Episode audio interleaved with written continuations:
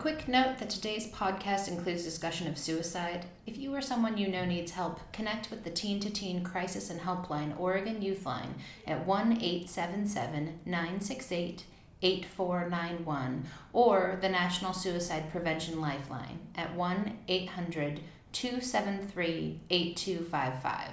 And now, here's Soups On with Superintendent Cook. Welcome to the Soup is On podcast. I'm your host, Dr. Stephen Cook, Superintendent of Bend-La Pine Schools. On the Soup is On podcast, we talk about all things public education, specifically as they relate to our Bend-La Pine schools and the greater community here in Central Oregon. Today, we are talking about a really important issue in our community, uh, our LGBTQ plus community within our schools, and what we do specifically to support them. Uh, we are having this conversation right now because the month of June is Pride Month and it is also a time to celebrate the identities and contributions of the LGBTQ plus community and to stand with that community against injustice and discrimination. And let's start by just stating right up front that the support we have for our staff and students who identify as LGBTQ is not up for debate. Uh, it can sometimes feel like we've come a long way when it comes to this, uh, especially from where I sit as somebody who grew up in the 70s in a small town in western Kansas. Uh, but we have so much work to do in this area. Um, what we're here today to do is to celebrate that conversation and to get to dig into a deeper level. And uh, we've got some folks here on the podcast today that we are really excited to get to know more about and, and hear things from. Now, one of the things I want to start with is uh, some of the data and the research uh, that that brings attention to and helps me to recognize that we have so much work left to do to protect our students in our community. Um, nationally, 45% of LGBTQ plus youth seriously considered suicide attempts in the past year. That's four times more than non LGBTQ youth reported. Additionally, uh, approximately 20% of the students in our middle schools and high schools uh, identify as L- LGBTQ plus in our schools, and so we're talking about a large portion of our community that live he- and go to school here in the Bend-La Pine School District. Now, that number, the number of students that are maybe struggling with depression or identity issues or that would be considering suicide, um, that number is actually going down in schools and in communities where students feel like they're part of the community. And so that's part of why we're taking this topic on today is we want to make sure and establish that we want and aspire to create a community of inclusion and belonging in every single one of our schools. In the Bend-La Pine schools, we see struggles for some kids um, that that are struggling with identity, that are, are some students that don't have any struggles with their identity. So this is a work in progress. And part of what we want to make sure of is that we say and people hear us say, we affirm you just as you are, come as who you are into our schools, and we will acknowledge you and identify with you and support you in that entrance. It is so important for our students to hear and know and understand that we are there uh, to support them. One of the tangible ways we offer that support in Bend-La Pine schools is through GSAs at our secondary schools. Uh, today, I'm very thrilled to be joined by Mark Koopman, High Desert Middle School teacher, longtime ally and advisor for the school's GSA club. Welcome, Mark. Glad to be here. I'm glad to be having this conversation. It is amazing. Additionally, we are joined by three students uh, Charlie, Quincy, and Will, who are all part of that club. Welcome to each one of you. Hi, I'm Quincy. I am from Bend Senior High School. I'm so glad to be here. I'm glad I got to have the uh, opportunity to be here and talk about what I think is important. Uh, hi, I'm Will. I, I really do think this conversation will be important to hear for a lot of people, so glad to be here. Hi, it's nice that there's people talking about this. All right, Mark. Mark, do you, is it okay to call, call you Mark, or would you prefer I call you Coop? Coop is preferred. Thank you. Okay, you got it, Coop. So, how long have you been working with Bend-La Pine Schools? And tell us, tell our listeners what you teach here. 20 plus years in the district, 20 plus years in this school. I am a health teacher now. I am actually a classically trained mathematician and started my career off in mathematics education. But social emotional development of middle schoolers really drew me to, to health class, and layered in there is this topic of working with queer youth. Tell us more, a little bit more about that. When did you first get involved with GSA, and what what prompted you to go that direction, or how did that come about? Well, I've been involved at, in our theater program here since I started. And for a long time, our theater club was also the, the GSA. And just real quick, let me pause there and give a kind of a, a definition of what a GSA is. So we use that term overarching to refer to queer clubs, queer student clubs in our school district. GSAs way back originally started off as a group, um, people my age would hear it as Gay Straight Alliance. It has morphed into Gender Sexualities Alliance, and there are different names for different clubs at our schools. So when we use the term GSA, we're just referring to a queer student club. And so, like I said, the theater program really the theater club was the queer student club here at high desert for many years and about six years ago a student made the bold choice to transition mid-year and started our first GSA here eh, with the support of another colleague. And it has become what we've referred to here as SAGA, Sexuality and Genders Alliance. It's been an amazing growth and amazing place for, for students to be. So, amazing growth or amazing place for students. Talk just a little bit about where it started from and why a club like this is important and why it needs to exist in our schools that safe, affirming place where students can go and be themselves is invaluable. We had that first year three or four students that would regularly come, come to the student club meetings. Now we ebb and flow in the neighborhood of you know 20 to 30 kids, and they meet here at High Desert at lunch at their own time. It's volunteer. They come in, and with that, it's been as an advisor one of my goals, and this is something that kind of guides me in the way I, I look at having a GSA on a club. Often, queer kids are going home to a place that doesn't have their culture. When you think about some of our, our other subgroups, when they go home, they go home to their culture. Often, queer kids go home to supporting loving families that know nothing about queer people, queer culture, queer history, any of that. And so to provide that connection for them is a grounding piece, and it's a it's a major compass for me. So we're we're recording this today at High Desert Middle School, and um, some folks might feel like middle school is too young to be talking about uh, these kinds of issues. Um, I'm certain you've had that reaction at times. How do you address that? How do you, Coop? How do you get people to acknowledge? that middle school isn't too young for us to, to engage in these conversations. It is a major growth time with the onset of puberty and everything that's happening during the early adolescent years. That's when our sense of self, our sense of identity really starts to, to peek through and we are better able to understand it. That's where I start with a lot of conversations with, with adults. But I think really I need to punt this question to, to the students. What would you say to an adult who said middle school's too too young to have a, a, a GSA. Kids don't understand. Coop, I love that idea. I would I would really enjoy hearing from the students um, what this felt like uh, at, at, either middle school or why their peers or why there would be value to have these conversations starting as early as middle school. Quincy, let's start with you. Yeah, so I think that kids, when they're young, even before middle school and puberty, they start making choices about their identity and they analyze everything around them. Like, for example, your kid probably knows that your aunt smells like cabbage. That's an identity. That's an assertion they've made. So, um, them branching out when they hit puberty and they start making decisions, maybe not about the people around them, but starting about themselves. I think it's a really critical time, and to have the ability to do that and to embrace it is super critical because a caged bird will not fly. Will, how about you? What did you have to add?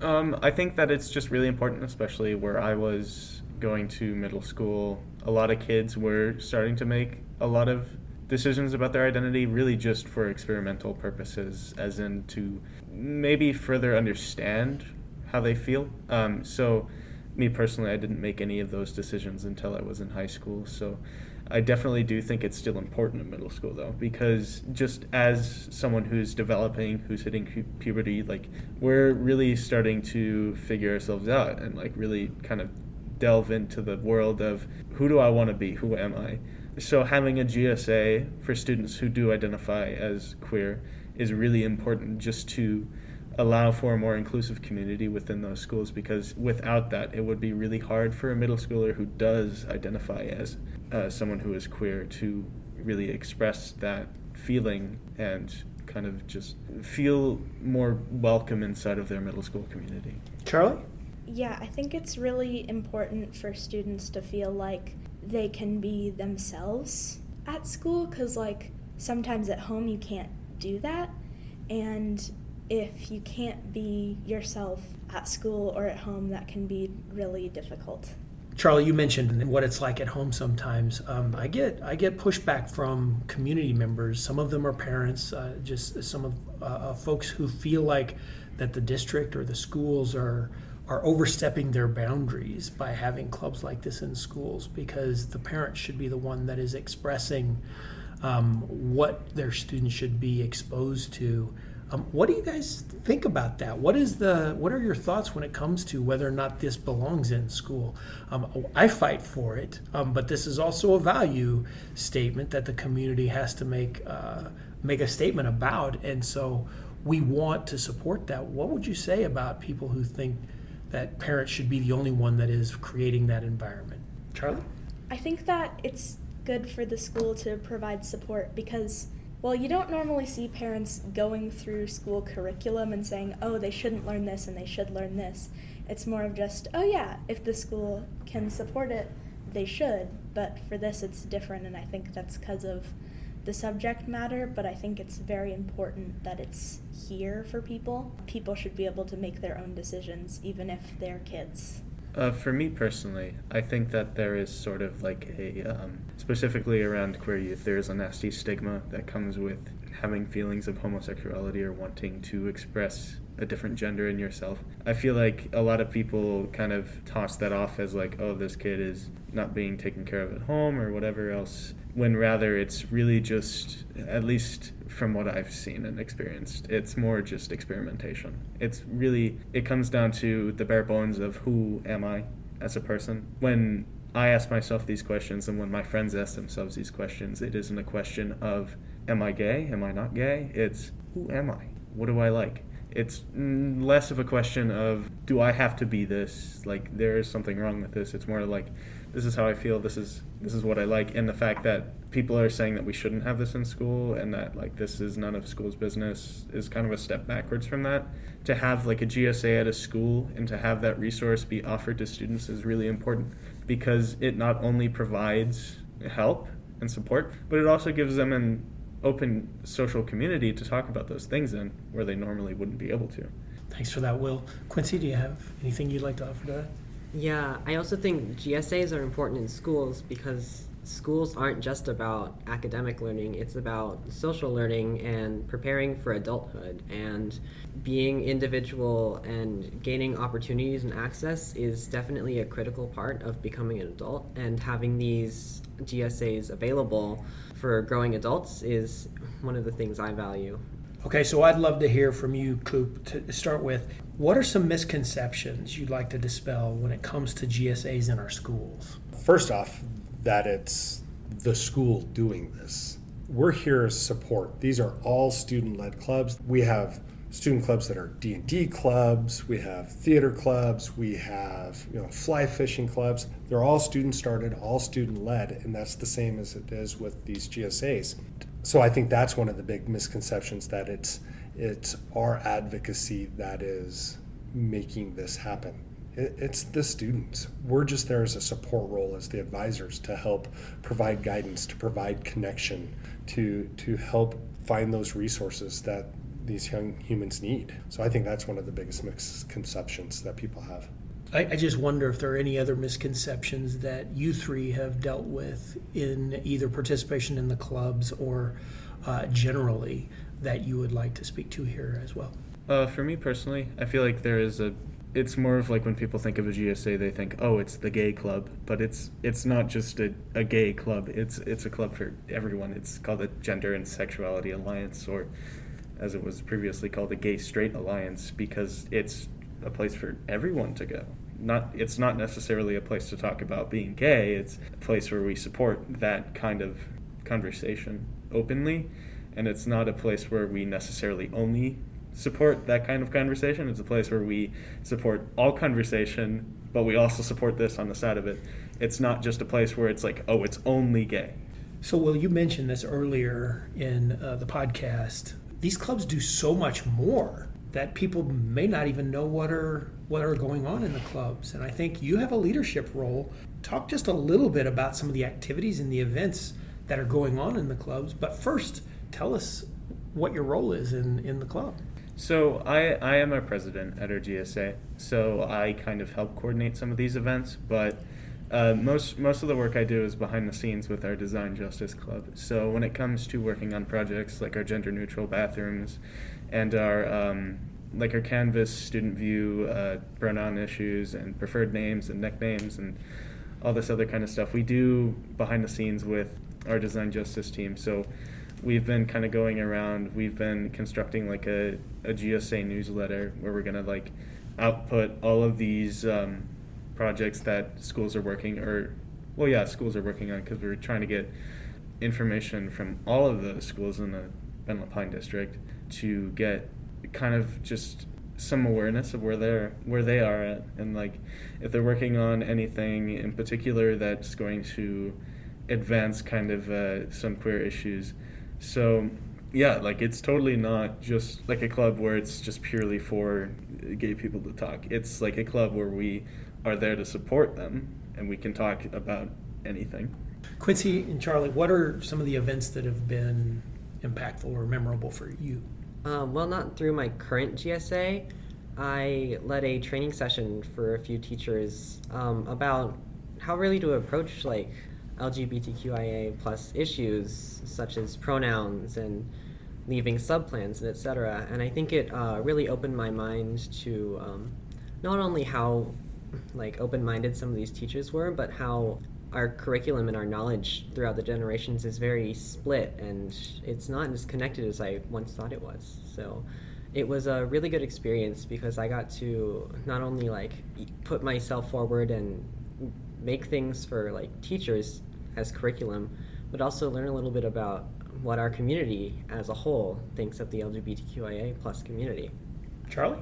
If I understand the question correctly, our school did a day of silence like officially and that was really cool i this is not the first like i don't know interview in air quotes i've done about lgbtq plus things because i did an interview also in air quotes for the day of silence at our school so a, a term that is now getting to be kind of common vernacular is being an ally um, first of all, what does it mean to be an ally?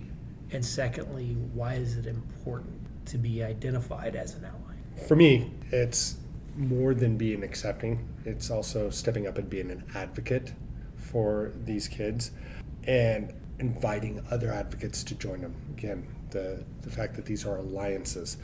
One of the misconceptions I, I agree with is that everything is, is gay at a club meeting. There are so many more students that join us we have allies there every meeting, and most time it is social time for the for the kids. But we do have those opportunities, like Charlie was saying about Day of Silence, to to step up and learn how to be advocates in our own world, and that for me helping as an ally the kids to learn how to become those advocates and have their own voice and to find that voice. So, framing that question up, thinking about the three of you, both in peer allies and adult allies, what would you be looking for? What do you think you what do you want in an adult ally? What do you want in your peer allies? What characteristics? Me personally, I want someone that says more than, "Oh, I'm okay with being gay." I want someone that's like, "Wow, there are so many people out there that are gay that are being openly discriminated against in schools, in public places, just everywhere that are just facing this strange kind of oppression that shouldn't be happening. So it's I, I think it's more of like uh, less of the oh yeah I'm just okay with you being gay. I think it needs to be more of a I don't know how best to word this, but like a more of a okay, you're gay, but how can we make you feel comfortable being gay? It's like um, less of a bystander approach, more of like the upstander approach. Wow, that's that's powerful, Will. You you used a term. You used two terms that I I I want you to I want you to linger on for just a second. You said upstander versus bystander. What's the difference? I want you to tell me what that means. What's the difference between those terms for you? So I'll start with an upstander. An upstander is someone who will openly advocate and support people for who like who they are and what their cause is. Like just any sort of topic. When you think of an upstander, you think of someone who's standing up for someone or something that they believe in or that they support. It's less of someone who will just who is a bystander who will just stand by. They'll just kind of sit on the sidelines and watches everything happens, not really doing anything. So it's um, more of like a person who will.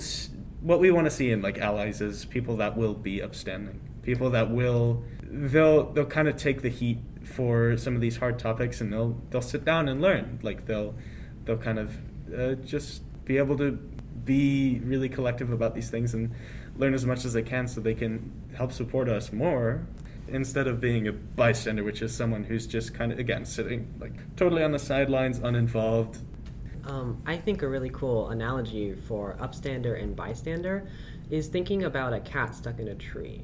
An upstander is actively trying to get the cat out of the tree whereas the bystander stares from the trunk at the cat and says that must suck. Or with their phone out taking the video. Put the camera down. Step up do something. Okay, so let's let's go just a little different direction. When are times that you felt supported at school? When are times that you felt a sense of belonging? Um, there's a there's legislation out this year that we are expected to live by. It's called Every Student Belongs, and it's it's incumbent upon schools, schools, communities to create environments in which every student feels supported in a sense of belongingness in their schools.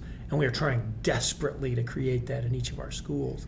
It comes through a lot of work, a lot of cultural changes. You might have heard that our schools have implemented um, bias reporting so that if there are incidences in which somebody uh, is experiencing microaggressions or different kinds of bullying, that there's now a mechanism for reporting that.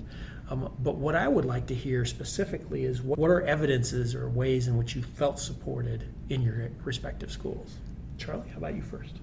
It's always nice when I can go to our school's GSA without some random person walking in the door and being like, Is the library open for lunch today?